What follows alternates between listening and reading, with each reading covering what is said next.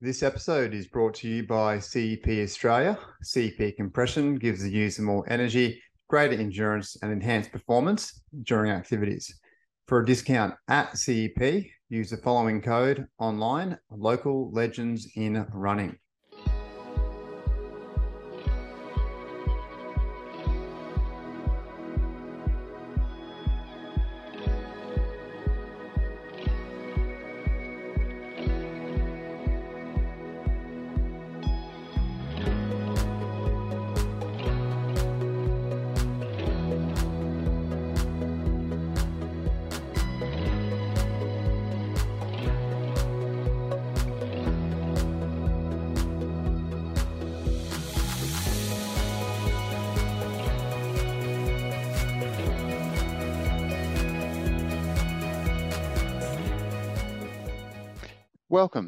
Local Legends in Running podcast, where you hear the stories from local legends in Australian running that you've simply always wanted to hear.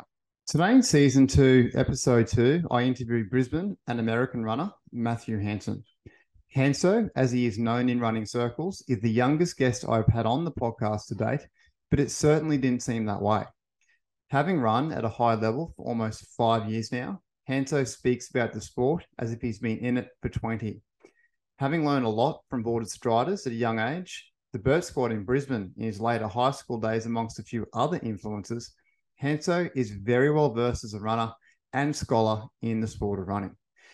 Now in America at the University of New Orleans in his first year out of high school, the 18 year old is setting out to make tracks in the 3 to 10K events, both indoors and cross country. For those who know Hanso, he's a bit of a character off the track too. So it was a very interesting yet entertaining conversation about his ups and downs in the sport. So, as always, kick back and enjoy hearing from Hanso as he talks all things running.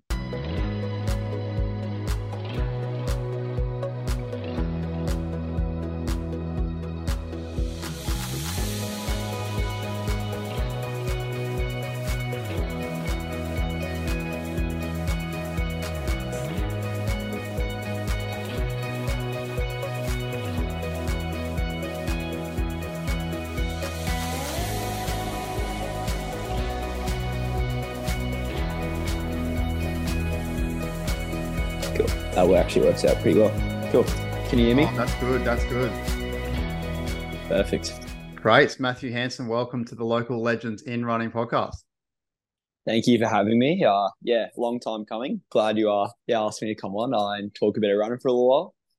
It feels like that. And it also feels like you've been around for a very long time. But this one was funny preparing for because normally I like I run through the story and I will with you as well from the start, as in when you're a kid through to, you know to now. But your story, you know, at this present moment ends just after high school. It's your first year out, so it's very interesting putting this one together.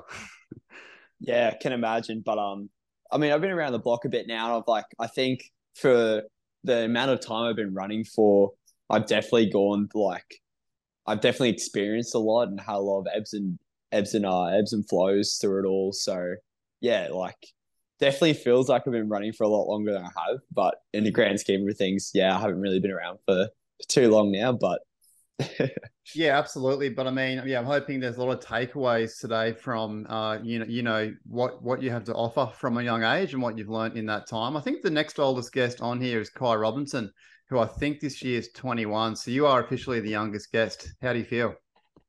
Yeah, it feels feels pretty good. Um, yeah, um, yeah, I, I know Ky pretty well as well, and uh, he's obviously accomplished a lot more than I have so far. But um, yeah, he's uh he's such a good bloke, and uh, especially yeah, same thing you're saying, being so young, he's had so many experiences already with it all, and um, yeah, he's definitely someone. Well, he's got World Cross coming up, obviously, and um, yeah, he's definitely one to watch next few years.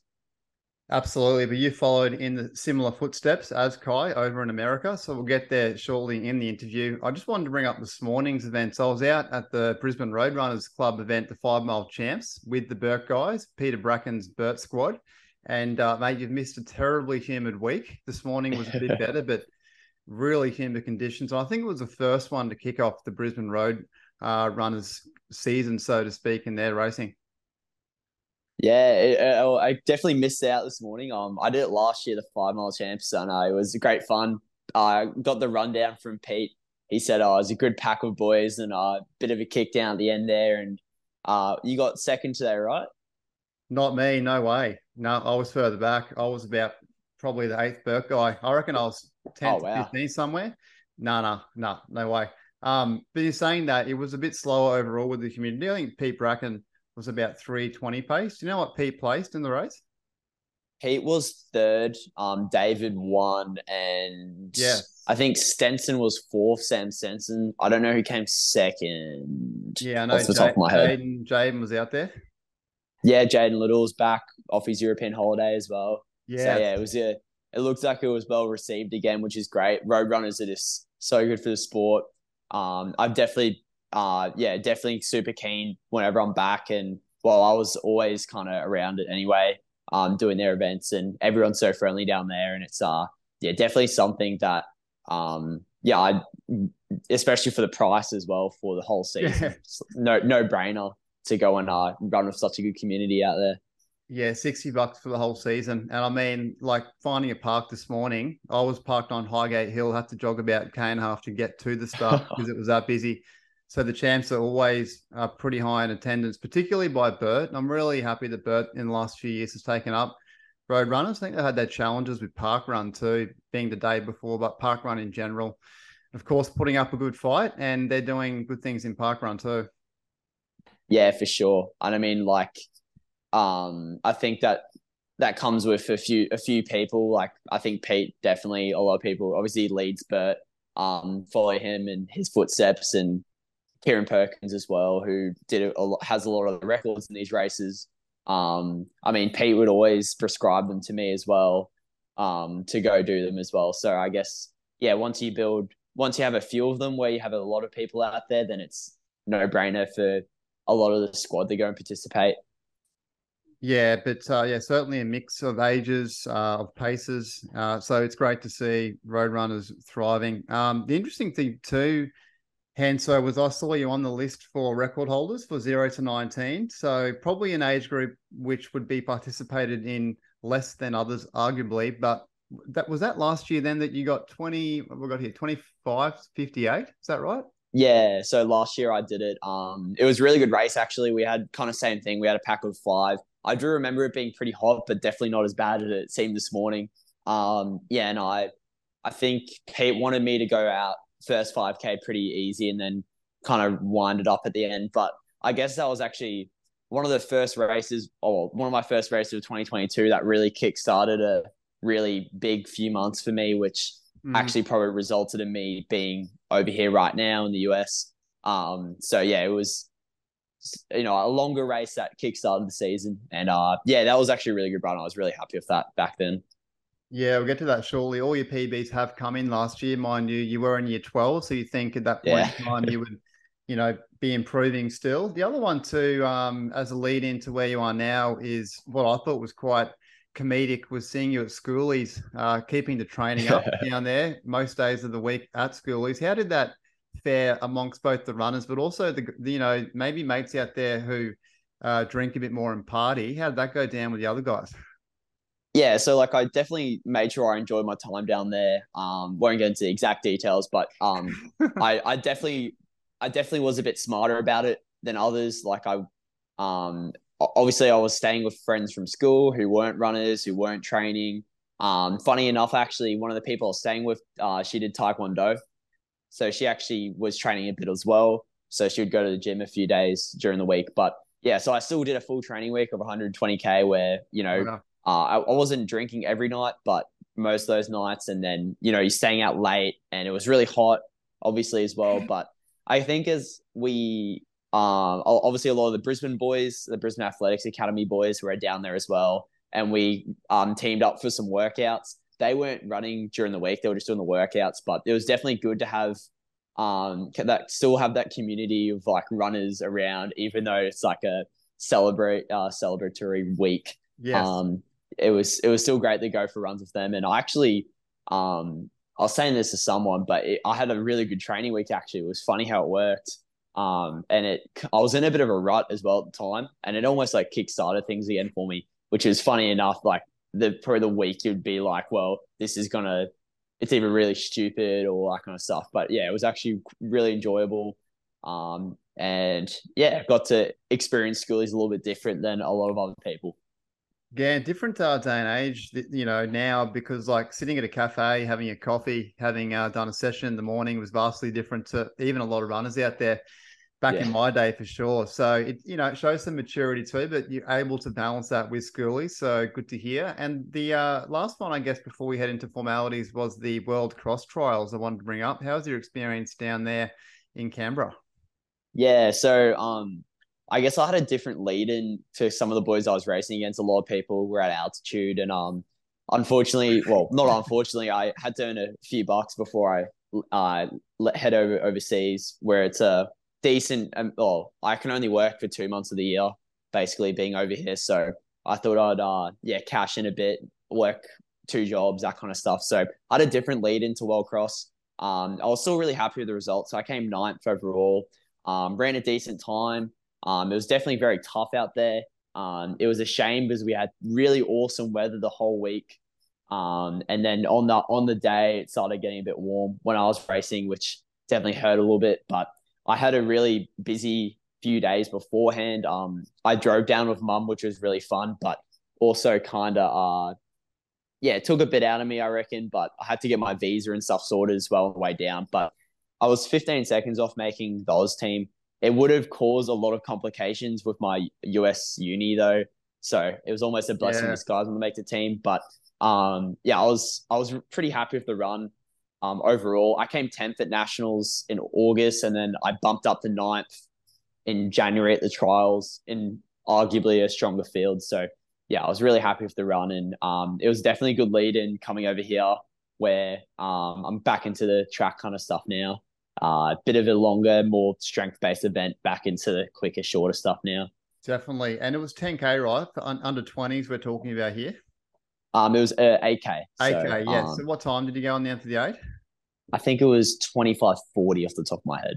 Whoa, 25.40. So 25.58 on a flat track at Roadrunners last year, 25.40 there on the hills. And, and, uh, and honestly, the footage didn't kind of present or display the hills to be that hilly or the elevation to looked that crazy. Was it pretty hilly out there? I definitely saw one hill that kind of went around in a loop that seemed to be yeah.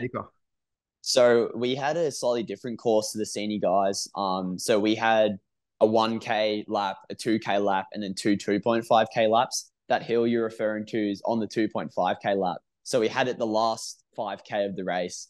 Um, it was really tough. The the course was rolling hills. I wouldn't say I would say I've definitely run harder um, for Queenslanders, it was pretty similar to like Toogoolawah, just with slightly better surface. I thought um, it was like carpet out there. It was very, very nice. Yeah. Um, but yeah, there was definitely um, got to some points where you're like crawling up hills and stuff like that. Kind of like a normal cross country course, but um, yeah, overall, um, you can you could still definitely get rolling on the course, which was um suited some runners more than others, I guess. And did the surface being, you know, quite predictable and flat and yeah, look very green, did that change the footwear that runners were wearing out there or not? Um, a little bit. So I guess the rules now is um for cross country you can wear Next Percents and Alpha Flies and all the super shoes. Um, uh, most people still wore spikes. I think there was one or two who didn't. Um, but yeah, I still wore spikes. But I guess differently, I had pyramid cross country pyramids in my spikes. I just changed it to normal like track kind of seven mil, nine mil spikes. So um, I guess that was the only thing that really changed. But yeah, it was it was, you could definitely wear like a road running shoe on it and be just fine. That's how nice the surface was.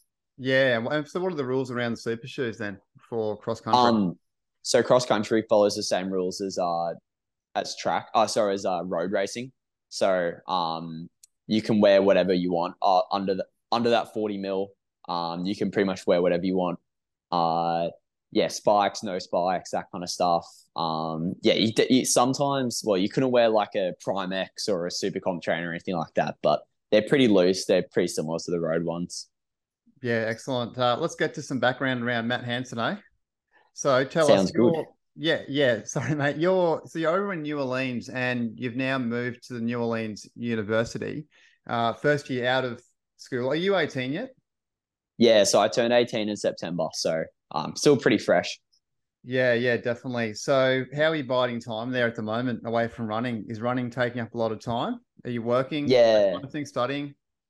Um, so yeah, I'm over here to basically study and run, and that's all I've really been doing. Classes over here are a lot different. So, um, I guess my major, I'm doing a business administration degree. Um, it's a bachelor, um, kind of similar to Australia, but we have to do a broad range of subjects. So right now I'm doing um, I'm doing psychology. I'm doing a business administration degree uh, course. I'm doing an economics course. I'm doing a history of hip hop course, which is pretty funky. So it's an art degree, uh, art course. Um, and then I'm also doing a geography course. So your first year, so your freshman year is very general. So it's pretty. It's been really chill right now. Uh, I've got a little bit of homework, but it's really manageable, which has um been pretty awesome. Just feels like I'm a full time athlete almost. And then yeah, just just running and I guess as well, um, a major thing as well is just the support around you. So we've got a trainer who you can pretty much go see whenever you want for a massage. We got um like ice baths, all that kind of stuff. Um, the boots, the recovery boots, stuff like that. So definitely been um taking advantage of all the opportunities. Well, all the opportunities to try and uh see how good I can get so far. But um, yeah, it's been awesome. I really enjoyed it. Yeah, it's great. So the are the efforts centered more towards the running or the uni? Does that differ from universities over there? That there may be more an emphasis towards the athletic side of things? For sure. So um definitely like you got like your Ivy Leagues where they're very academic focused, where Ky goes, Stanford, um, definitely a very highly academic school. But saying that, um, my team is the 19th ranked academic cross country team in the US. So we have a um, coach is always very much, um, you know, he wants to make sure we're on time for class and we do all our homework and we do all our assessments and that kind of stuff. He's, um, yeah, very much trying to make sure that school takes a priority to a degree. Um, I definitely came over here more for the running compared to the uni, but um, definitely uh, the the academic side is um, definitely still a major focus of mine and the schools. Yeah, for sure. So away from the studying and running, I've noticed, uh, you know, fashion tends to be a bit of a trend for you. you are uh, donning some coloured fingernails there at the moment, blonde hair after schoolies, I think, an earring, and uh, you've been known to rock up to a BERT session in oversized uh, t-shirts. So you've got a bit of a inkling towards fashion as well. I see. Yeah, just um, I guess like being out of school now, um, being a bit more independent I can uh yeah start doing things not the way I want to do it, but like uh just express myself a bit more and it's I really enjoyed it. New Orleans is great for that as well. Um, where it's very accepting culture. Right now we have like the Mardi Gras festival where it's very, very loose and um it's a very exciting time to be in New Orleans as well. So yeah, everyone's there's a lot of people who dress like me here, basically, is what I'm trying to say. But um, yeah, yeah, uh, yeah, yeah, it's a it's a really nice culture for that kind of stuff. So I thought I would take take uh make the most of it, kind of thing. It definitely tends to be a bit of a trend out there, even from people who aren't runners. Would there be like kind of a word you describe the fashion sense at the moment with this younger generation? It's kind of like 80s, I don't know, meets um not a bit ashay, but like uh a bit alternative, isn't it? You know, it's not. Yeah, I'd, I'd say it's like yeah, based on like a lot of eighties and nineties kind of fashion, and then you've kind of got different subgroups within that. So a lot of the baggier stuff, obviously from that time, but then um, I don't know, one that I've been looking into a lot is like um something like football. So like football jerseys, like wearing like retro football jersey for this baggy stuff, and um, there's definitely like the subcultures which form, but a lot of it is off base off that 80s and 90s kind of um, culture with a bit more of a modern twist of things in certain aspects. So like all the dad shoes and stuff as well is very yeah. popular and I'm very into. Um, yeah, obviously very much not I wouldn't say like taking the Mickey, but like, you know, a lot of them are based on these like old school like dad shoes, which is pretty funny, but yeah, yeah, a little bit, little bit different to, uh, you know, I'm in my 30s now, so I'm a bit more simple. Do you think looking back at this time now that you'll uh, be wearing this stuff in 10, 15 years? I'll probably yeah probably wearing the the dad shoes still if I, if I um yeah have kids and stuff. But um yeah I uh I'm not too sure. You're probably you. I reckon um I know Pete said a lot of stuff like that uh like that to me like oh you're gonna look back on this and you'd be like what are you doing and Pete's kind of um Peter Bracken is yeah. definitely showing me a lot of stuff from when he was younger and it's yeah it's pretty funny to look back on but you know yeah, I guess you're only young once you might as well yeah, you don't you don't seem to care as much. Eh? Yeah, exactly. Anyways, let's get back to the running. So I want to run through your running times, and you're a man that your PBs lie very close to like major milestones for runners out there. So if I read them out here, correct me if any, any are wrong, but your 800 lingers pretty much bang on two minutes flat. Your 1500 is also four minutes flat, and your three thousand on the. These are all tracked, by the way. Eight thirty, uh, no quicker. That's eight thirty flat, I think, as well. Yep, eight thirty flat. Which, yeah, not as much for the milestone as the others, but still, uh, the 5,000, 1447. So you broke the 15 uh, uh, minutes uh, time there. 5K road, 1522 in March two years ago. So that, what yeah. that? that was great south before they discontinued it. But oh, that yeah. that result as well is one that absolutely pees me off to no extent. So I actually ran 15 12 that day. But every time they updated my IWF, they kept on taking time off. So it, they originally uploaded it as 15 15, and then they took 15 17. And then I checked again recently, it was 15 22. And I was like, oh, yeah. But um, yeah, that one's probably the weakest out of all of them. I think I have a 10, like the Brisbane Marathon as well on there. Hey, isn't that Peter Bracken's 5K PB, 15 15? Yeah, he, yeah, 15 15 is. So I was um back then especially I was pretty keen to have that one on my profile, but um yeah, it got a bit stitched up there. Whether whether they um took time off for the course or whatnot, I don't, I'm not too sure, but can't really ask too many more. The races are gone apparently. I guess yeah, we'll never see. did that one, but it got a bit of reputation for being a fast one. Pretty boring yeah. for those recreational runners out there looking for sites to run past, but uh, certainly fast times getting laid down. Your 10K 32.44 again, which is quick, but in, you know, if you would run that again in the next six months, you'd probably destroy that one. Was that yeah, so yeah, uh, that was on Brisbane Marathon 10K. Oh, um, yeah. But funny enough, I I actually ran Sunshine Coast and I ran 31.20 there. Um, Ooh, okay. Sunshine Coast. But um, what happened was I accidentally signed up under my mum's mum's name. So when I ran over the line, they were like, "Oh, why is Teresa Hansen running over the line here?" I was like, "Oh no, I've accidentally put my emergency contact as my profile, so it never actually got uploaded." But I um I promise you, if you check the if you check the results, I'm I'm there. I don't I think they did change it, but they mustn't have um been able to upload it to IWF, which is uh unfortunate. But yeah, I'm I should be running a few track 10ks here, so hopefully rewrite that one and you haven't given World Athletics a phone call to get that changed? Very close. Very close to, but uh, yeah, I've refrained. Yeah, I'm sure. Yeah, you, you know, you're destined to be that time. So, um, and these, so okay, let's go back to these eight, the eight, fifteen, and three. I'm looking at where they are at. So the eight, fifteen, three at uh, QSAC, but the five thousand at um, SOPAC Sydney. So how were those races for you? Yeah, so I guess the I guess it's off the eight and fifteen. Um, I've run four flat point two three exactly twice. Um, in two different races, both at QSAC.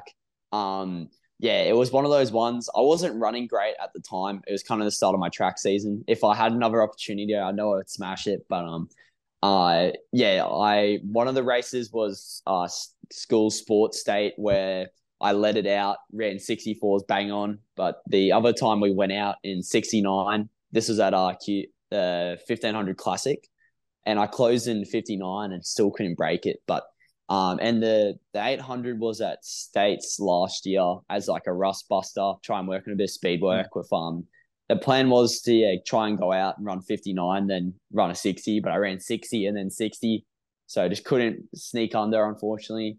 Um, I guess those are my two like weaker PBs out of all of them, the shorter stuff. But the 3K was um it was at Sheldon. It was a uh, state 3K last year, um, Queensland 3000 meter champs. Um, this is the one that kept on getting postponed because of the floods. Um, so we were supposed to have it, I think it was like two weeks beforehand or something. And um, I if you looked at my training, I was definitely not like running like I was going about to run eight thirty, but just had a really good run on the day and yeah, smashed it and was super super happy with that one. That one kind of kick started everything. Um, of got a lot of confidence from that. Obviously, um, I'd run. I think officially it was like a 19 second PB, um, which was pretty crazy. Um, especially I started my track season in October 2021. I ran an 856 3K, was running worse than I was the year before, and things just weren't looking great. And then, um, yeah, turned it around in a few months. It's funny how running works like that. And um, then at nationals, I did the 5K as my main event, and um, yeah, I ended up running 1447, um, which was a really good run. I um, I closed my last lap in like a 64, and I um, yeah, I was zero. I was something like 0.03 seconds. I got dipped on the line for ninth and tenth, but the ninth spot actually got into the Australian team for Oceanas. All oh, right. Um, for the Oceania champs, and uh, yeah, just missed out on that one, which uh, was a bit unfortunate. Uh, but yeah, you yeah, roll so the punches. That, yeah, sorry, you go. Yeah, so that one was um I got beaten by Ollie Bolts that day, a really good Cairns runner. Um, but uh yeah, he actually got injured and couldn't run the champs. So I could have been on that team, but uh yeah, not gonna hold it against AA for not giving me a singlet. But um yeah, it was uh, a bit unfortunate, but you know, those things happen in running, unfortunately. Yeah, and you know, you got many years ahead of you. And so you picked yeah. that five thousand as your strongest run on on that uh, board of PBs? Yeah, I I reckon so. Um, my I'm pretty sure my my three k my five k align pretty closely. Um, if you were to like, I guess calculate it. Um, relative. but yeah, that five k is yeah relative. I think that five k is probably my proudest one, and just how I ran that race, I was really stoked with that. Yeah, and the thing too, like that, you know, the eight thirty. Um, with my experience as a GPS coach at Churchy in the last few years, is eight eight thirty is very very competitive. That you know they're pushing towards eight twenty. Some of these guys out there, but yeah, eight thirty is right amongst the mix there. The fifteen hundred tends to be closer to three fifty five, if not below as well. Hey, and that eight hundred, we've seen uh, a few near the one fifty mark in the last few years. Yeah, yeah, yeah, definitely. Um that 3K, yeah, like an, an 830s. I think I got fifth that day and on the 20s or fourth maybe. So it was, yeah, very competitive um, race. I think the winner ran 824 and I was, I actually finished with a bunch of guys, including like Harvey Cram and Chicoli, hmm. um, Gettinet. Um, so yeah, we, we had a big sprint finish that last 100 meters, I remember. And um, yeah, but yeah, the 1500 is definitely something I probably won't ever run an 800 again. I don't think, unless it's just for, um, they definitely won't run me in an 800 here over in the US. Um, so uh, definitely try and rewrite that 1500 PR, maybe run a few miles over here. I guess we'll see what courage has waiting for me. Yeah, in saying that, you certainly improved your speed in the last few years, but we'll come back to that because we'll go back to where it all started. But I, I honestly reckon, yeah, in the last since year 10 for you, to now, you've vastly improved your speed and, and being at BERT sessions with you on a Tuesday morning, seeing you way out the front in some of those shorter reps is showing that in person for me. But uh, if we look at Matt back in the early days compared to even I noticed around year nine, 10 time, you were sort of getting a hold of BERT, starting the YouTube stuff as well, uh, and becoming a bit of a running nerd, which you'd probably be content taking that title, even though yeah, to push the passion side of things. You, are very well aware of running, and you, and you it seems like you follow a lot of runners, and, and, you're a learner in the sport. But where did it all start for you in the beginning? Were you Brisbane born? Yeah, so I was Brisbane born. Um, yeah, so my mum works at the hospital I was born in actually. Um, so yeah, it was pretty cool. But uh yeah so i was born september 2004 so yeah just turned 18 kind of thing and um i'd always been playing soccer so i played football i actually played pretty high level football so i guess from like 12 to 6 12 to 15 i was playing npl at olympic um a club in Yeronga very passionate greek greek based club um and i was actually i was really good at football i'd say like i um i was a shadow for a state team like that kind of stuff and um I guess at one point I was probably hanging around the wrong people at school and stuff like that. I was getting a bit of a trouble. I actually got suspended from um, Ormiston College, my high school I went to in year seven. Um, And I guess at one point, something just clicked in me where I wanted to really get good at soccer. I was like, you know, I'm playing NPL, I'm playing good level. It's just like I really want to be good. Um, only you know a really small percentage of people play professional football, so I was like, all right, we're gonna start training. So we had cross country training at school, um, run by a coach called Joel Speranza, who was our head of mathematics as well. Um, he'd actually worked at Nudgee uh, beforehand and had the Nudgee cross country program. Um, so yeah, he was at my school, Ormiston now, and I started going to those sessions to try and get fit for my soccer, for my football, and um, yeah, I, I guess I had some natural ability there that was obvious um, to Joel Speranza, and um, yeah, he invited me to come out to all the sessions and all that kind of stuff. When I was doing that, I also had a really inf- influential uh, person for me, Elise Elkington. Um, she was a year 12 at the time. This is when I was in year eight. Um, and she'd asked me if I wanted to go for runs after school. So I said, yeah, I'll go for runs after school. And um, I actually started running about five times a week. I would train football four nights a week and then run, you know, five five times a day, uh, five times a week in the morning, and then play my soccer games on Saturday and Sunday, and then do the same thing week in week out. And um, it was that 2018 track season. Um, they had the UQ meets on. I decided I was like, oh, well, the school season's over. I'll go and run these run these meets by myself. And yeah, I, I guess it's pretty intimidating getting into it, not really knowing what you're doing and all that kind of stuff. And I was, I think I ran like 447 or something for 1500. I was really happy with that. And um, I kept on doing these meets and training and playing soccer. And we got to UQ 1500 Classic um, for, I guess you would know, um, Harry Balmister. Yes. Um, yeah, I remember uh, Southport. Yeah, yeah. So I remember I was getting my bib for the 15 Classic. I was put in like the sixth heat or something. And um, he was there. I introduced myself to him.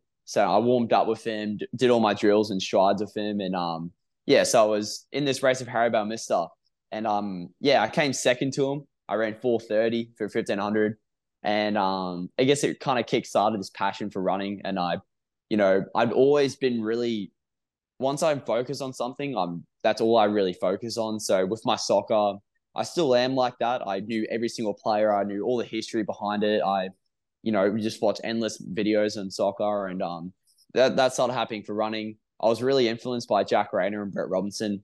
Um, it was around the time they were starting to get ready for the marathon. So London mm. Marathon, Jack had just won the Commonwealth half marathon. So I was really like getting involved with the running community and um, training at school still. And uh, Joel Speranza actually um, he knew Brian Chapman, um, border striders through his work at Nudgee. So he introduced me to Brian. I started training with Brian Chapman. Um, and I guess it got into beginning of 2019 where I decided I was like, I'm going to play football again. I was starting to really, really enjoy my running. And it got to a point where I actually quit football to start running. I was like, this is what I'm going to do now. Like, I'm really good at it. I ran state 3K in February. I ran 924 and qualified for nationals. And that was awesome. And I that that was a moment I was like, all right, well, I'm obviously good at this. I've only been running for a few months, started training really well with Brian Chapman, had a really good squad around me. So like Jackson Patterson Wright, Jack Partridge, mm. um, really good runners who are still running really well today. Um, Jack Cranich, Harvey as well was getting involved back then as well. And um, I burst onto the scene really with that race. I came fourth at that race as well and beat some really good guys um, who'd been running for a while, and no one really knew who I was though, which was the funny thing. so, so coming into nationals, um, yeah, no, I didn't really know how I was going to go. I was super excited. We got to go to Sydney, and um, I'd only been to Sydney once before um, to actually watch Manchester United play. That's the football team I go for. Um, so we went to Sydney, and I finished fifth in the three K. So um, I've gone from yeah, you know, four or five months earlier, just running 430 to 1500 to coming fifth in nationals, running 903. Um, really breakout run for me. And um, yeah, that kind of continued. My first state cross country, I won that. My um, first national cross country, I came fourth, which um, I probably didn't run that the smartest way. I I got beaten by a few of the Queensland guys who I beat at states. So um, I definitely, well, I, I don't think it anymore, but back then I definitely remember thinking I probably should have run that, I uh, won that if I'd raced it smarter. Um, and I guess that like end of 2019, I then um, I was really spor- I wasn't sporadic. I was I got in my head about how I trained. Um, I I was thought that just working harder would equal results, which mm. definitely is not the case. Running is a, a, sport that has no universal justice for that kind of stuff. Um, you got to be really smart about things. But for a while, I'd be running 100 to 120k a week. I'd be doing double runs, and I really was just getting into the sport. Um, I really should have been building up a lot slowly. Everyone I was racing against was only running about 50, you know, 50, 60K a week. And I was yeah. really pushing the boundaries, doing long runs. Um, this is about year 10. Sorry, Matt. Yeah. So this is about year 10, year nine, yeah, year yeah. 10, this kind of area. Um, I've got, and the good thing as well is I have all this stuff on Strava. So if you want to check it out, see about um anyone listening about all the stupid shit I used to do on uh back when I was younger, definitely go check it out. But um, the one bad thing about my body is I don't get injured, which really would have been a good sign that I was overtraining. And it got to a point where I just finished, I've just done all these amazing things my first year of running. And then I was, I was, you know, I was winning states. I was fourth at nationals, fifth at nationals. And then, yeah, I was out the back door almost. And um, I guess that leads into COVID where we didn't have many races, but uh, I wasn't running great. I was still training really um, hard. I was running 100. I was pushed. Well, I was wasn't running as well. So I was like, well, I must something is a change. I'm going to up my Ks. So then my Ks go up, and then my intensity goes up, and um at the, at the, at that time as well, I'd had some problems with my iron. So um, I guess that was the one thing that did show me I was overtraining. Um, so I had I had anemia for a while as well, which affected how I ran because I was obviously very tired and that kind of stuff, and I wasn't racing that well, and that kind of all led to me. I, I at the time I thought it was all I was like, oh, it's the way I'm training with Brian. It was it's border striders. I shouldn't be training border striders. So I, that's when um Pete got in contact with me. He's like, you can come train with BERT Squad. I wasn't. I was just training by myself. So I went to BERT Squad and I really really enjoyed the community and um all that kind of stuff looking back on it, it I probably didn't get as much direction as I needed from Brian, but it wasn't his fault. Um, it was definitely up to me and how I was doing stuff outside of Brian Chapman's training. He obviously trains a lot different than a lot of squads, which could be something, but yeah, it definitely wasn't uh influence. Like he had no influence on the way I was training outside of it. Um, so yeah, then I joined BERT Squad in January twenty, uh, early twenty twenty, and the whole way through that, I was still doing my high Ks. Um, but yeah, I was training with BERT and I really enjoyed the community. That was the main thing that really brought me back. Um, I had all these role model role models around me, all these amazing runners I'd seen all the park runs and all the road races around Brisbane and in Australia almost. And um, at that time as well, Kieren Perkins was getting really good. Mm. It was really awesome seeing his progression because that's what I thought I was going to be like. I was like, well, I just got to follow his footsteps. Um, but same thing, I just um, wouldn't improve. Uh, just wasn't improving still, and this kind of got us to 2021. We're back racing. We're back at nationals. Um, and yeah, same thing. I was, I think I was like 20th in the 3K at nationals, and um, yeah, just wasn't really doing that well. Still, I was still really enjoying the training, and I was still enjoy- working really hard. If anything, I was 2021's that year that was probably the hardest for like wasn't not mentally, but just running wise, it just wasn't going that well as, at all. Um, I yeah, I came fourth at state cross. Like we didn't have a, a national cross, which yeah, probably saved me from a, a bad cross result because I'm usually pretty good over the grass.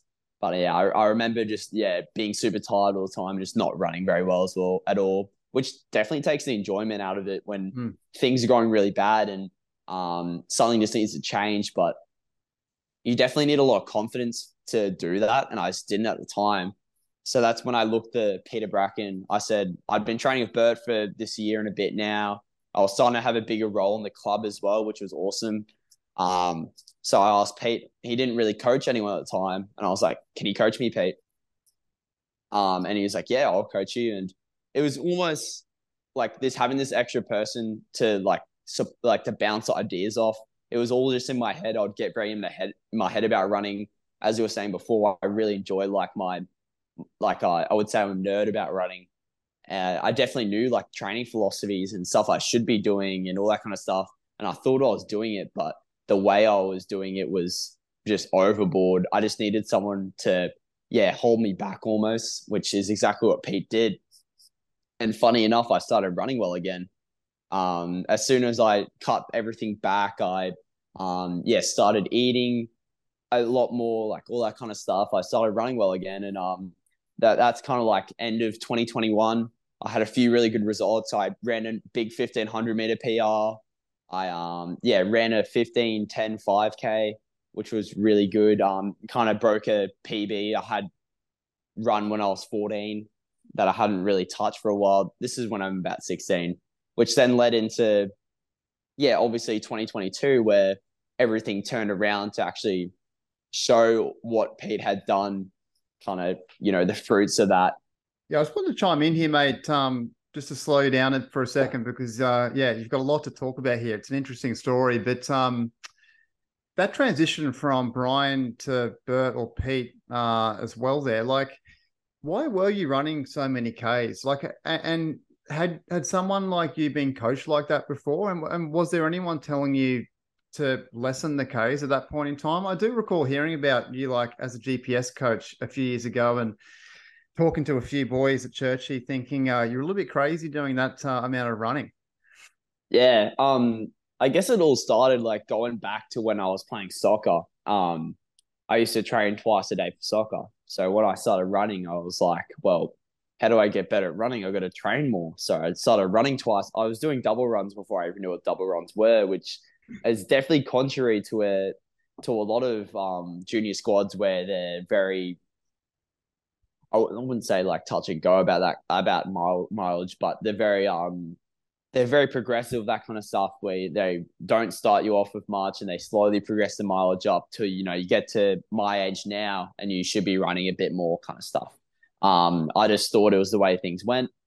I think as well, I was talking about Jack Rayner and Brett Robinson before. I was definitely influenced by the professional runners. I was like, well, if they're running mile like high mileage, then I've got to be running high mileage.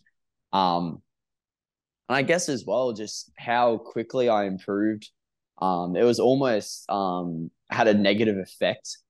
I feel like if I had had less success early on, I would have definitely, um, you know, changed the way things were and have a look at what everyone else is doing. Not that that's always the best thing to do, look at what everyone else is doing at the time, but I definitely needed like a someone to check me, um, someone to say like, oh yeah, what are you doing? I do reflect there being times where people were like that. Um, Callum Davies, um, obviously a very, a very, very good runner. Um, when he when he used to do a lot of training with um, Brian Chapman as well, he would always kind of say that kind of stuff to me, like you know, you need to do less mileage and all this kind of stuff. Very smart man as well, doing all his um exercise physiology uh degrees and doing his doctorate now. And, um, and a track runner too, hey, over shorter distances like you know, 8, 15, and 3. And that's what you were training for too. You were training yeah. for 1500 3K as well, yeah. which makes, you know, 120K seem like a long way. Yeah, definitely. Um, and, you know, I always like some of it obviously would come down as well. Once I started doing it, it's just almost a bit of insecurity to actually stop doing it. It's like, well, I know it's probably not the right thing to be doing. And um, you know, you'd go on LetsRun. I remember vividly me going and checking what some of these high school runners in the US were doing, um, namely Alberto Salazar. Although he's not a very good uh, person, he was a really good runner and he was a decent coach. And when he was a high school runner, he was running, you know, 140, 150k a week. And um, he obviously had a he had a short career, but he had a really good career. And I, I I'd always look at those one in a million people who pulled it off and be like, well, that could be me. And um, yeah, definitely was going in the direction that it wasn't going to be me. Mm. Um, after yeah, a few years of doing it. Yeah. So what did so what did uh, Pete Bracken actually refine in the training?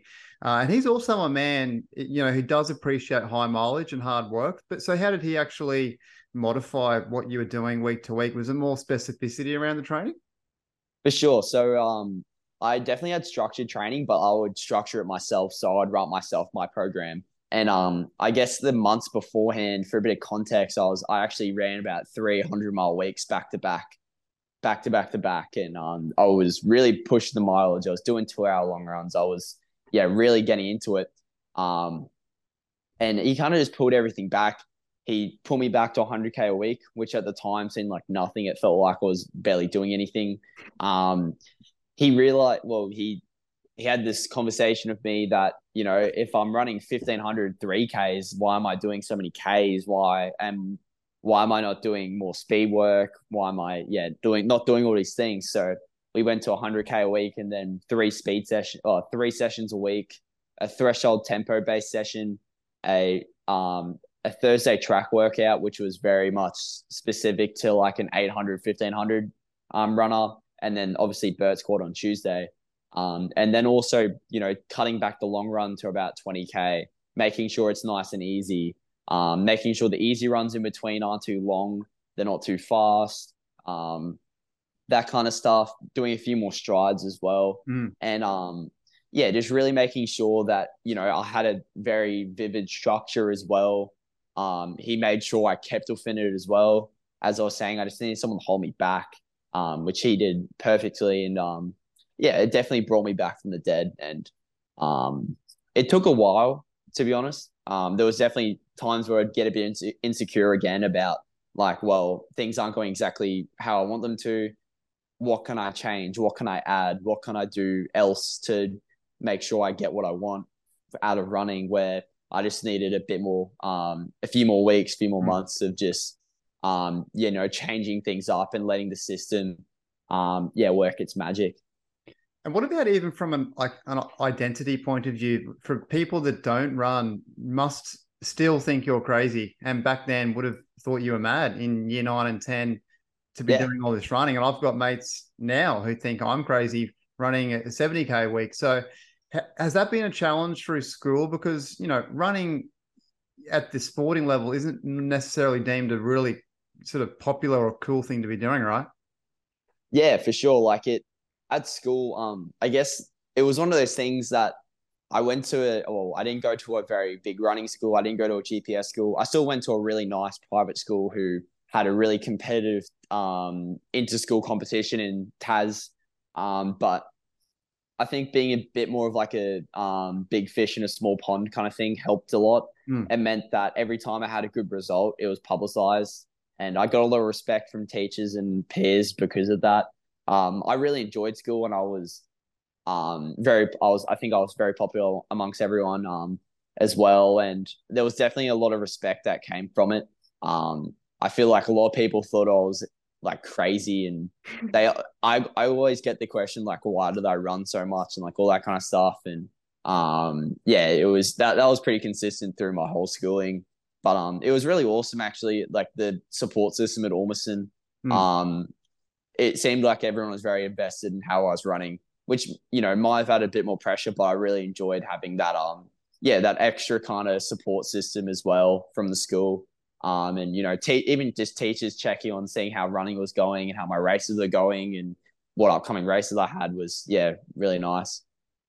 Yeah. So what, back on the uh the BERT side of things too. There. So was that year ten then? You joined them? Is that right? Yeah. Yeah. Yeah. 10. So yeah, those few years there, um, how did they help, particularly from the Tuesday session point of view? Tuesday for uh, the BERT group in Brisbane is the big one of the week. Did that help having so many runners around, particularly of an older age, but also maybe even a challenge because you know there's older guys or women for that matter running a lot of Ks too. So it must have been yeah. conflicting for you. Yeah, and um, definitely people when they're training for marathons that around like obviously BERT, the Tuesday main session's always kind of a bit shorter, it's a bit more quick. It's um, you know, not often not much more than 20 to 25 minutes per se. Um, yeah, so obviously having uh, the group around me, Pete, Derek, Leahy, all them kind of guys doing marathons definitely tended me towards running a bit more. They'd be doing double runs and I'd be invited and I'd be like, well, I'll come double run and all that kind of stuff. So yeah, in some ways it was um yeah, counterintuitive. But um, I think at the time I was, um, I was definitely, I it was I guess another way to look at it as well that I've kind of been reflecting on recently was how much I actually learned from all that kind of stuff. And, um, you know, especially like that marathon squad, like it's definitely something I want to do one day is run those marathons. And I've already been around a really successful group where, you know, you know, Pete and Derek have been running 230 lows for marathons for years now and training really well at really high level. And um, I think having a lot of older runners around me, even those that I, you know, I might have been quicker than, um, because you know, there's there's quite a few who might have not started running till their mid 40s or mid 30s. Um, it was still really awesome to see that um, running is one of those things that I'll be able to do for years and years, and at, at a really still really high level. Because obviously BERT's got a, a well, not not a elitism, but um, a bit more of a uh, Focus higher on, end, yeah, yeah, focus on uh like the higher end of the you know the speed kind of aspect and um definitely learnt I guess from more of a person like personality kind of uh thing just changed the way I was as a man and a kid as well um a, a lot of like more like father figures as well almost kind of thing. So you know picking up things that you know are really important to have in the future. Um I know Pete's uh very involved in like you know his his job as well and his uh, other investments and stuff and just learning stuff like that because you know that's conversation adults have and it's not conversations I would have at high like at school. I'd only be having these conversations about yeah. like you know everyone's houses and mortgages and taxes and all that kind of stuff at BERT so I guess from that point of view as well it was really cool to get kind of get insight to what you know growing up will be like and um, everyone's already done these things so I guess everyone's or, everyone's almost got an investment on me as well, seeing how I negotiate the things coming for me. Yeah, yeah. let's get to that. Uh, that you know, move over to America. Um, when did you arrive there, and how and how did that all become become a situation for you to really extend your running? Uh, there's a few guys out there. I think, if I'm right, Gus Gunnan's over there. Is Charlie Sprott over there? Yep, Charles and, um, over just let now. us know if anyone else is there and how your experience has been in organising that, and uh, yeah, how it's travelling now. We talked about it a bit earlier before, but uh, yeah, I guess in a bit more detail there, particularly around the challenges and the and the pros too. I guess moving over there. For sure. Um. So I guess like going back to you know when I first started running, it was the collegiate system such a big part of running. It's um very much publicized. It's such a big deal to so many people over here, and even back home, we still get the um, the relays of everything and the replays and the workout Wednesdays on FloTrack and that kind of stuff. And um, when when I actually won state cross country in um, July 2019, I chucked up the O for Oregon. Um, I was already thinking like I was I, I really wanted to go to the US and uh, pursue it collegiately. Um, and that kind of always kept on going through. I actually started reaching out for coaches when I even when I wasn't running well in a um about July 20 uh 2021 um it was something I just really wanted to do and I guess running those really quick times early in 2022 really opened that that door for me where it was like oh wow like I might be able to get a scholarship like I might be able to really actually be able to go to a school where you know there's some really good runners there and that kind of stuff which kind of led to me reaching out to coaches. I had a few smaller schools reach out to me, um, which I was really grateful for. It gave me a lot of confidence that, yeah, well, these schools want me. Like, you know, I'm, they think I'm going to be a really good addition to the program, to the school. Um, so yeah, I started um, reaching out to a few more schools. Um, a lot of people around me as well, um, talking about that culture.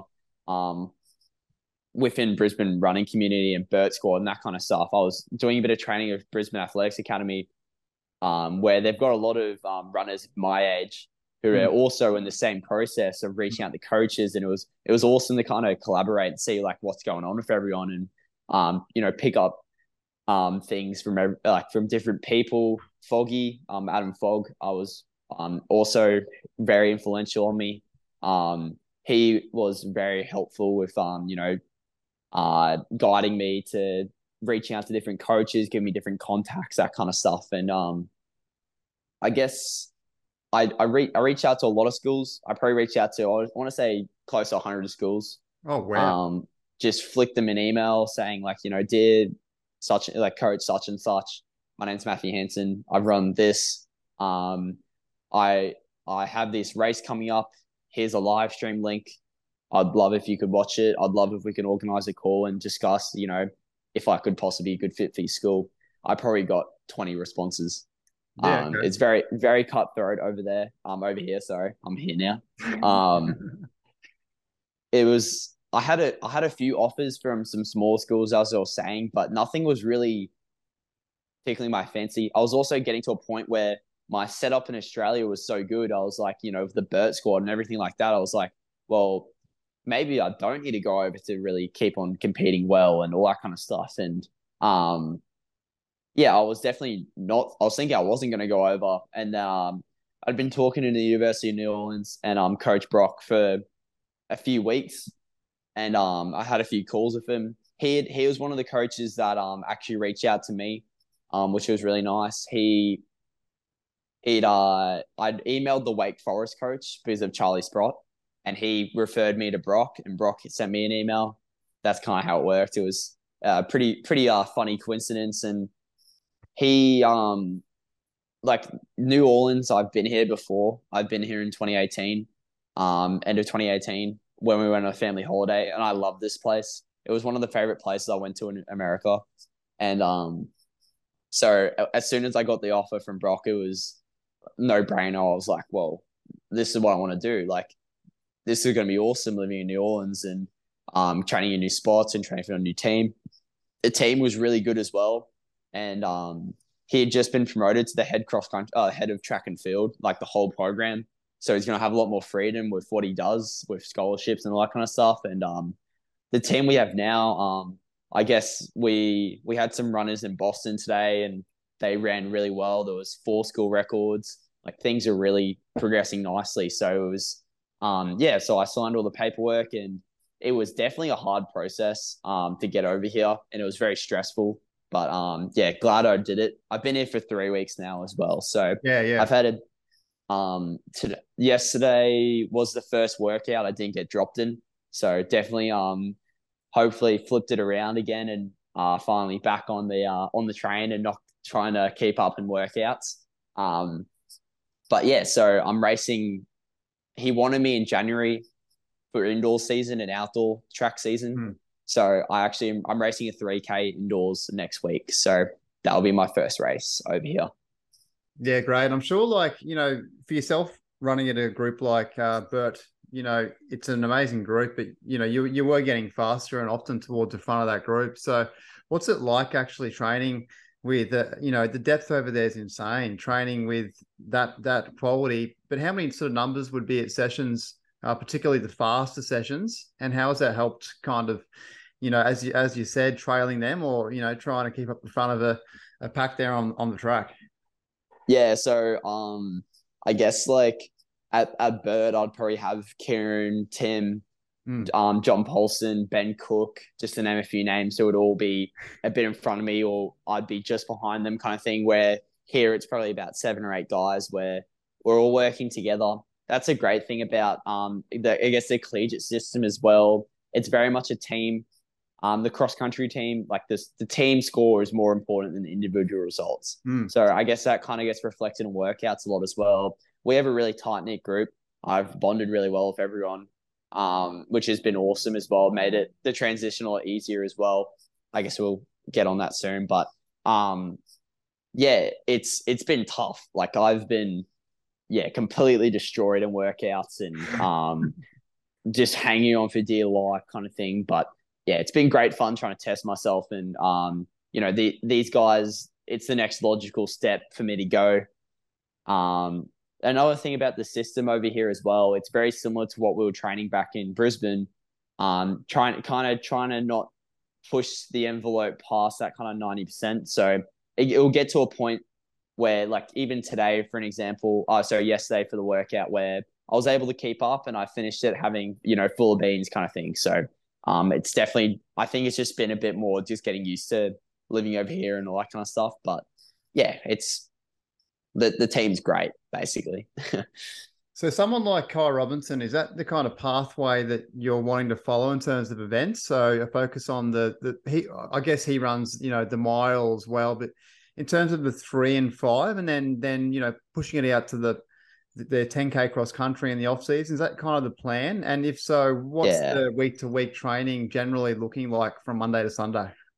For sure. Um i guess so i was brought in as a 5k 10k guy. So i'll be doing the um at conference indoors i'll be doing the 5k as my main event and then also jumping the 3k um outdoors i'll probably be doing 5k 10ks um just because there was a hole in the program where we needed another. They needed a 10k guy, and me being so young and already having a, a you know, a few 10ks under my belt, a few fast 5ks under my belt. It's obviously a lot of laps, and a lot of people um kind of get psyched out by that. But I'm I feel like I'm um pretty ready for it. So yeah, that's will be what I'll be doing mostly, unless something changes. I have been developing a lot of speed, as you said, so maybe I'll get chucked in a few miles or something. But um, yeah, I guess week to week training. Um, so I'm running about.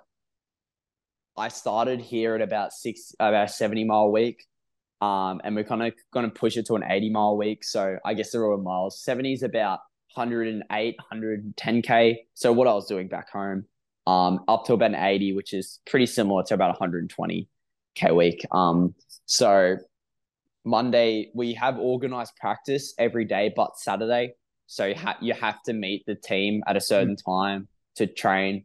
So on my easy days, which are Monday, Wednesday, Thursday, Saturday, um, we mostly do about um, eight to eight to nine miles. which it could be with some hill strides or some or strides on the turf. Um, eight eight miles is twelve point eight k, and nine miles is um, about fourteen point four ish. Um, so yeah, those are the easy days, and they can vary anywhere from like 415 pace to 440 ish pace. I haven't had a run slower than that yet. So, um, yeah, every run runs pretty quick here. Tuesdays and Fridays are the main workouts. Um, in indoor season, so indoor track season, it isn't quite as big as the focus as outdoor season. So we're still doing a lot of threshold work. A lot of it, we do a lot of work in lane lane eight and nine on the track. Mm. So we do lots of um. We had a workout the other day where we did three mile a three mile threshold around lane eight, and then we did a few three minute threshold intervals as well. Um, so we're doing a lot of stuff on the track, but a lot of it is done at threshold. Um, my Friday workout was the first time we kind of did a bit more high intensity stuff. So, um, is that I just time based when you're in lane A? Is that all time based, or is there actual me- measurements that uh, have been worked out relevant? Yeah, so um, lane eight's 453 meters around. So I guess they calculate it from there. We also have um a prescribed pace hit. So for that three mile threshold, it was 86s, which is about 505 mile pace, which is about 310s. Yeah, and how are you um, tracking that? Is someone calling out splits, you know? Yeah. Because so watches are shocking on the track. Yeah, for sure. Cor- the choruses are really good now. So yeah. my Coros got it actually got it short for my um threshold, which was funny. Um yeah, they're but, uh, yeah. Yeah, so um, coach just calls the lap split every time. So he's wheeled it out and put cones down. Um, yeah, so I guess that's also to try and protect the body a bit. The track's obviously a great surface to train on because it's not quite as hard as a road. It's not quite as mushy or soft as a as grass. It kind of sits in between that. Mm. You can still run fast on it. So it's it's been um it's been nice. Um, so those are two main workouts um, yeah, which will can vary from intervals to threshold work to tempo work, like anything in between. Um, and then Sundays are long run. They do like pushing the long runs here quite a bit. Um, my first few days here, I did a long run where I averaged 350 pace, like 350 yeah, per K that, pace, and got absolutely ripped a new one. I was, um, yeah, having to stop to go to the bathroom in porta potties and random streets in New Orleans. Uh, yeah, got proper drop. That one was pretty bad. I rocked up and everyone's wearing super shoes. And I'm like, oh, what's going on here? I was just in my Nimbus lights and I was like, oh no, I'm in trouble here. They they started running about 325 pace, 320 pace after no like 13k. And I was like, yeah, well, this is me going here. Like I'm tired of um travel and stuff. But um yeah, a lot of the, a lot they, of the how good... do they do that? How do they? You know, it's it's to a degree relative to how fast they are, but that is that is quick. Not many run long yeah. runs sub, you know, around three thirty. Yeah, so I guess like um Ky is a good example of that Stanford team. They do their long runs insanely fast, and it's like uh, it's a very much a US thing. It's funny. It's like I was getting dropped by guys who have run like eight fifty for a three k, like the the kind of guys who aren't really making the team the race and all that kind of stuff. They're dropping me like crazy in, in long runs. Just a something I just got to get used to very quickly. Otherwise, I'm going to have a tough time on on Sunday mornings. Um, which yeah, we're about to get into a Sunday long run tomorrow. So I guess see if you follow me on Strava, you'll be able to see how I go. Yeah, but you're getting so you, you mentioned Wednesday was your first speed session of the week, though, isn't it? Uh Tuesday. So Tuesday. So still, yeah, it's not heaps of a turnaround. No, it's not. It's um, yeah, that sometimes you can be a bit sore Monday, but uh, yeah, t- taking full advantage of every all the recovery resources we have here, so it makes it a little bit easier. Yeah, and mate, um, I just wanted to backtrack a bit, but this might still be a thing you're doing. Are you on the YouTubing still? And, was that uh, was that an influence from the Fog Dog at a young age to follow his footsteps, or were you claiming this is your own uh, invention? Well, it's funny that a lot of people don't know this, and I think I need to come out publicly and say this now. I I um so back in when Fog end of 2019, before Foggy was going back to the US, it's probably about in August. I started becoming mates with him, and I said to him, actually maybe it was a bit like it was beginning of 2020 was about to go back for indoor track. I was like foggy you need to start a youtube channel. I'm telling you the athlete special is about to graduate. There won't be any college youtube channels. Like you got to go for it. And he ended up making a channel. And um yeah he ended up getting really successful from it. I think he started his beginning of 2020 and i started mine right when covid started um so kind of like that march 2020 and um it was really funny i actually people really enjoyed it the editing sucked. Like I was, um, yeah, it just wasn't wasn't quality videos at all. But people really enjoyed them, and um, yeah, I I still get, I, I'm still making videos. I'm trying to get more consistent with it. I have a bit more time on my hands now, so I'll definitely. I've actually got one coming out soon, uh, tomorrow morning, um, which is just like a workout video. But um, yeah, it's been it's been awesome. Like it almost made like running's a very niche thing as well. So I've had races where I've had, you know, eight, 10 year olds come up to me and ask me for photos. And I remember Zatopek. So I did Zatopek on the 20, um, 3K, um, end of last year, December. I just finished 17th in this race, by the way. I've, I've run 830, I've run 832, which is respectable, but you know, I just been absolutely had everything handed to me. And, um, a kid come up, come up to me and he's like, Hanso, Hanso, can I have your bib? I, I turned. I was like, "Yeah, you can have my bib, but I just came seventeenth, mate. Like, I think you want this guy." um, we, all all the guys know each other pretty well, so I pointed to Archie because he would come second. I was like, "You probably want his bib over me."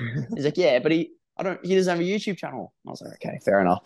So, um, yeah, the YouTube channel's been great. I'm definitely gonna keep it up, and yeah, uh, it's one of those things as well. Like, uh, the athlete special is, is probably the best example of it. He was he was a good runner. He was a great runner, but he probably shouldn't have gotten a pro contract out of college. He wasn't.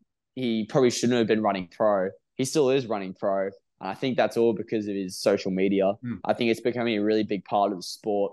Mm. Um, so I, I'm definitely pretty pretty passionate about it as well. Like just having a big presence and um, it's a great way to just you know um, yeah like I guess offer something back to the community. It's given me a lot. So even if it's just silly YouTube videos, it's like yeah, you yeah. know, it could put a smile on someone's face, or it could help someone out if they're you know they want to know like a workout to do or need some motivation or something like that. I know that's what I do in the morning. I go straight on YouTube and watch you know Fog Dogs videos, or I watch Athlete Special, and you know it just you know res me up for the day or res me up for my workout, or yeah, yeah, it definitely does. And I recall seeing your early ones back in the, you know, year 10 days, even before you started to get a manly voice. And it's probably funny looking back on them now, but yeah, you certainly had an interest, like that nerdy interest in running. And, and like even as an adult, you could learn stuff off this, you know, 14, 15 year old talking about running.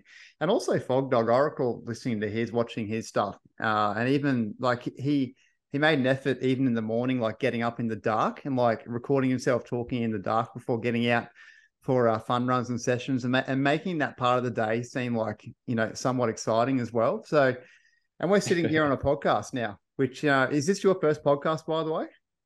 Um, I've done. I've actually done a few, a few very like low key ones though. Um, run by a few of the younger guys, which I went on and yeah, it was bit. It was a bit more of just like catching up more than an actual interview. Um, they didn't actually ask me any questions. It was more just banter the whole time. Um, which was it was fun. It was actually um so sticks and stones, as uh, sticks and stones and bones running podcast, something like that. Sticks and bones running, I think. Yeah. yeah so it was run by Isaac Bidblay and a few of those Victorian guys. Yeah, so it, it was pretty funny. Yeah, look, I'm I'm very much sitting here with a big influence from Inside Running podcast. Yeah, and, you know I've got a tenth of the followers on Instagram, and uh, I'm nowhere near those guys, but you can see how these little things do rub off. Um, and even that the uh, triathlon podcast, if you've heard of it, how they train has exploded from yeah. a triathlon point of view too.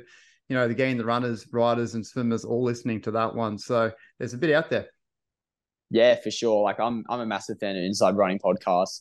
I know, I know all the guys like in like little bits. Like I've run with Moose before. I've run with Brady before.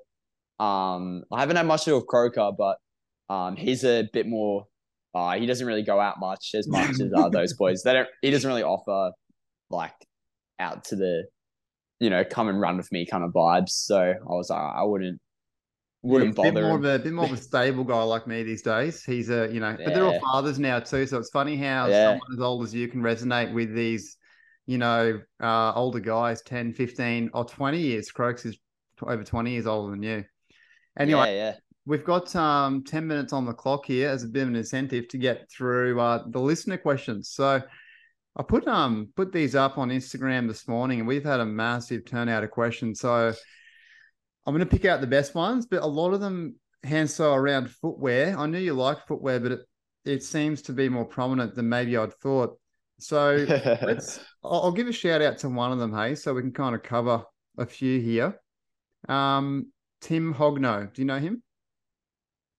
Or yeah, I think I do. long, long time, long time viewer. He he the, said, uh, "How many YouTube. running shoes do you actually have?" Your uh, Insta suggests you've got many. What is the number of shoes that you have? Yeah, for and sure. Then, yeah, and I guess that ties into another question as well here from somebody else about what actual shoes you do wear for all your running. For sure. Um, so I guess like before we get into all the footwear stuff, um, background to why I actually know anything about footwear. I've always loved my running shoes. Um, it got to a point where, um, yeah, I I have too many at home. I couldn't bring all them over. I only only brought a few pairs over, and I've probably got still got 40, 50 running pairs, running shoes at home still. I worked at Athlete's Foot and Rebel before I went to went to the US. I actually got fired from Rebel for working at Athlete's Foot, which was pretty funny. Um, but I was I thought I was really good at the job. You probably have to ask my managers for that. But um, yeah, super passionate about running shoes. I think they can offer so much, and they um for me as well. I could get them a bit cheaper, which also was another incentive. Um, but yeah, it, it offered like a an excitement factor for me, where it's like you know I get to run in a new shoe today, or you know I I got a I liked having a selection of shoes I could run in. It just made things, you know, helped with motivation and it, there's definitely research out there saying that it reduces injury risk and the different types of shoes for your different types of gaits and um, that kind of stuff that yeah probably helps prevents me not getting injured uh, but yeah running shoe wise i probably have like 35 to 40 pairs depending like i have a lot of racing shoes which obviously don't get used as much um, jogging shoes i have a bit little bit less of but they get used very regularly I don't throw any of my running shoes out either. So if you're about a 10 and a half to a 12, because obviously I've had them for a while, you can hit me up on Instagram and I'll, I'll search through the tubs when I get home and I might have a, a running pair. They might, they might be fresh, they might be cooked, but there was definitely shoes I got where I didn't like. Lucky um, dip. Yeah, lucky dip. But yeah, I guess my running shoe rotation, what I've got right now, um, for easy runs, I've got um, this is easy runs, moderate runs, that kind of stuff. I've got Cliftons, so Hoka Cliftons. I've got Asics Nimbus. I'm Nimbus Light, so I've got the Nimbus Light three. Um, I've got a pair of on Cloudmonsters. as well. So those three got provided by the school. Um, so that was awesome to get when I first got here. So those are the ones I've kind of rotate through. The, I guess a rule of thumb is you shouldn't run the same shoes within 24 hours. Um, for one, it reduces your injury risk because you're, uh, I guess it ties into the next point. It lets the shoe reshape to its natural shape. So, um, if you keep on consistently, um, yeah, smashing it, it's gonna, yeah, reduce the life of the shoe and also gonna change the geometry of the shoe, which will make you run differently in it, that kind of stuff. But anyway, so I got those three for that kind of, um, for easy runs, long runs, that kind of stuff. Uh, the super shoes I've got, I've got a pair of Alphaflys, I've got a pair of Metaspeed Skies, and I've got a pair of Saucony Endorphin Pro 3s. Um, so they're my three kind of super shoes I wear um, for varying sessions, that kind of stuff. Um, I really like those three. They're probably my three favorite out of all the ones I've had. And then I've got uh, a pair of Dragonflies as well for racing. Yeah, I'm definitely a fan of the uh, endorphin range. Speed, I love the speed twos. Got the speed threes now. They seem to be a bit uh, more of a stack height on them and a bit yeah, a bit more uh, sort of bit heavier, so to speak. Yeah, yeah. I haven't had the the Pro threes yet, so that's that's They're awesome. a lot of talk about them. I've um and well, I guess another shoe I've just ordered. Um, I have uh, a lot of the guys on the team work for the Louisiana Running Company, which is um yeah pretty cool. So they got me a pair of Invincible threes um for pretty cheap. So they're coming very soon. So I'll have a brand spanking new pair of uh, the new ones that came out, which would be cool. Um, but yeah, the Endorphin Speed Elite, uh, the Endorphin Pro Elite just came out, which yes. looks awesome. Yeah. Um, very very expensive, but I'd love to get my hands on that one when I get back to Australia. So yeah, well, let us know how you go. Last question uh, for the interview, actually. So, and this one's uh, a very tough question for any runner. If you were to pick your favorite session of all time, so I'm assuming this question's a, a speed session, and this this is from uh, I've just lost my page, Jack Malabone. What is there any session that you know you see on the uh, the weekly agenda or you hear about that you're about to do that excites you more than others out there? Um, definitely like any any of the fartleks, like Deeks, quarters, or Mona fartlek.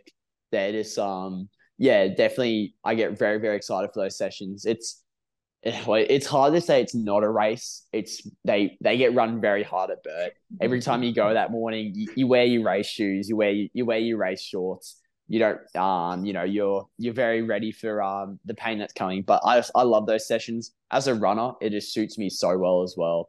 Um, I've always found I can always manage a really, really good fartlek. I've had some some really good ones over the years, especially last few months before I was leaving. Um, when I was getting fitter, yeah, before trials, I had some yeah really, really impressive ones as well. I thought so. Yeah. Yeah, fantastic. Hey, mate, uh, any last minute shout outs to family, uh, runners, coaches? Who, who are you mentioning? for sure. Um, shout out to yeah, mum and dad. Uh, they're probably missing me a lot right now. Been keeping in contact, which is good. So, um, yeah, shout out to mum and dad. Mum said she would listen. Um, and then also, yeah, shout out to Peter Bracken as well. Um, yeah, he's been keep, keep keeps calling me and stuff as well. So keeping in contact and uh, yeah, keen to see everyone back in May at um BERT if any of the BERTs are listening. So. Oh, mate, back back well and truly in time. Or how long are you here for? That's my next question. There's races coming up. Yeah, so um, well, I guess quickly, I'm racing the indoor season, so I've got a 3K and then conference, and then the outdoor season. I come back in the end of May for two months, and then I go back for cross country. So Gold I'm here. I'm actually here for Gold Coast, here for Sandgate. I don't know if yes. I can race them yet. I'll have to convince coach, but I reckon um if not, I'll just won't put it on Strava or something. Yeah. Yeah, definitely. We'll keep keeping the load. Well, mate, thank you very much. Um, you know, I wouldn't wouldn't put this invite out to many 18 year olds, but clearly you've learned a lot in the last handful of years, and uh, particularly through, uh, you know, Pete and BERT and all the guys prior. So yeah, you talk like someone well into your 20s, if not 30s, in the running world, and um, yeah, imagine where you're going to be at in 10, 15 years. That's pretty exciting, right? Yeah, I'm super excited to see what I can do over here, and um, just hopefully, well I know I'm going to make the most of the opportunities I have around me. So I just need to, yeah, dial in and uh, not get too distracted by the college life, which, um, yeah, I, am I've I was really good back in Australia where things were actually legal to go out and stuff. So um, I think uh, yeah, I'll be um, yeah, be a good boy over here and just keep on keep on chip keep on chipping away at those uh, PBs and results. I feel like you've said that for mum and dad now, so you don't get in trouble being a good boy. nah, to be to be fair, um, yeah, Mardi Gras is a big thing over here. Um, yeah, I, I don't know if you've seen stuff on Instagram, but yeah, just it's just so big over here. It's it's a party for a whole month. Yeah, every every day, just crazy. But, That's insane. Yeah. Uh, well, good to hear, mate, and thank you again. And uh, we'll certainly be in touch. Eh? Have a great day. For sure. Thank you. Yeah, have a great rest of your day. I'll uh, be off to bed now. yes, yeah, Saturday night. See you, buddy. If you enjoyed listening to this interview, or the local legends in running podcast, please visit Spotify, give it a rating. I'd much appreciate it. Cheers. Thank you.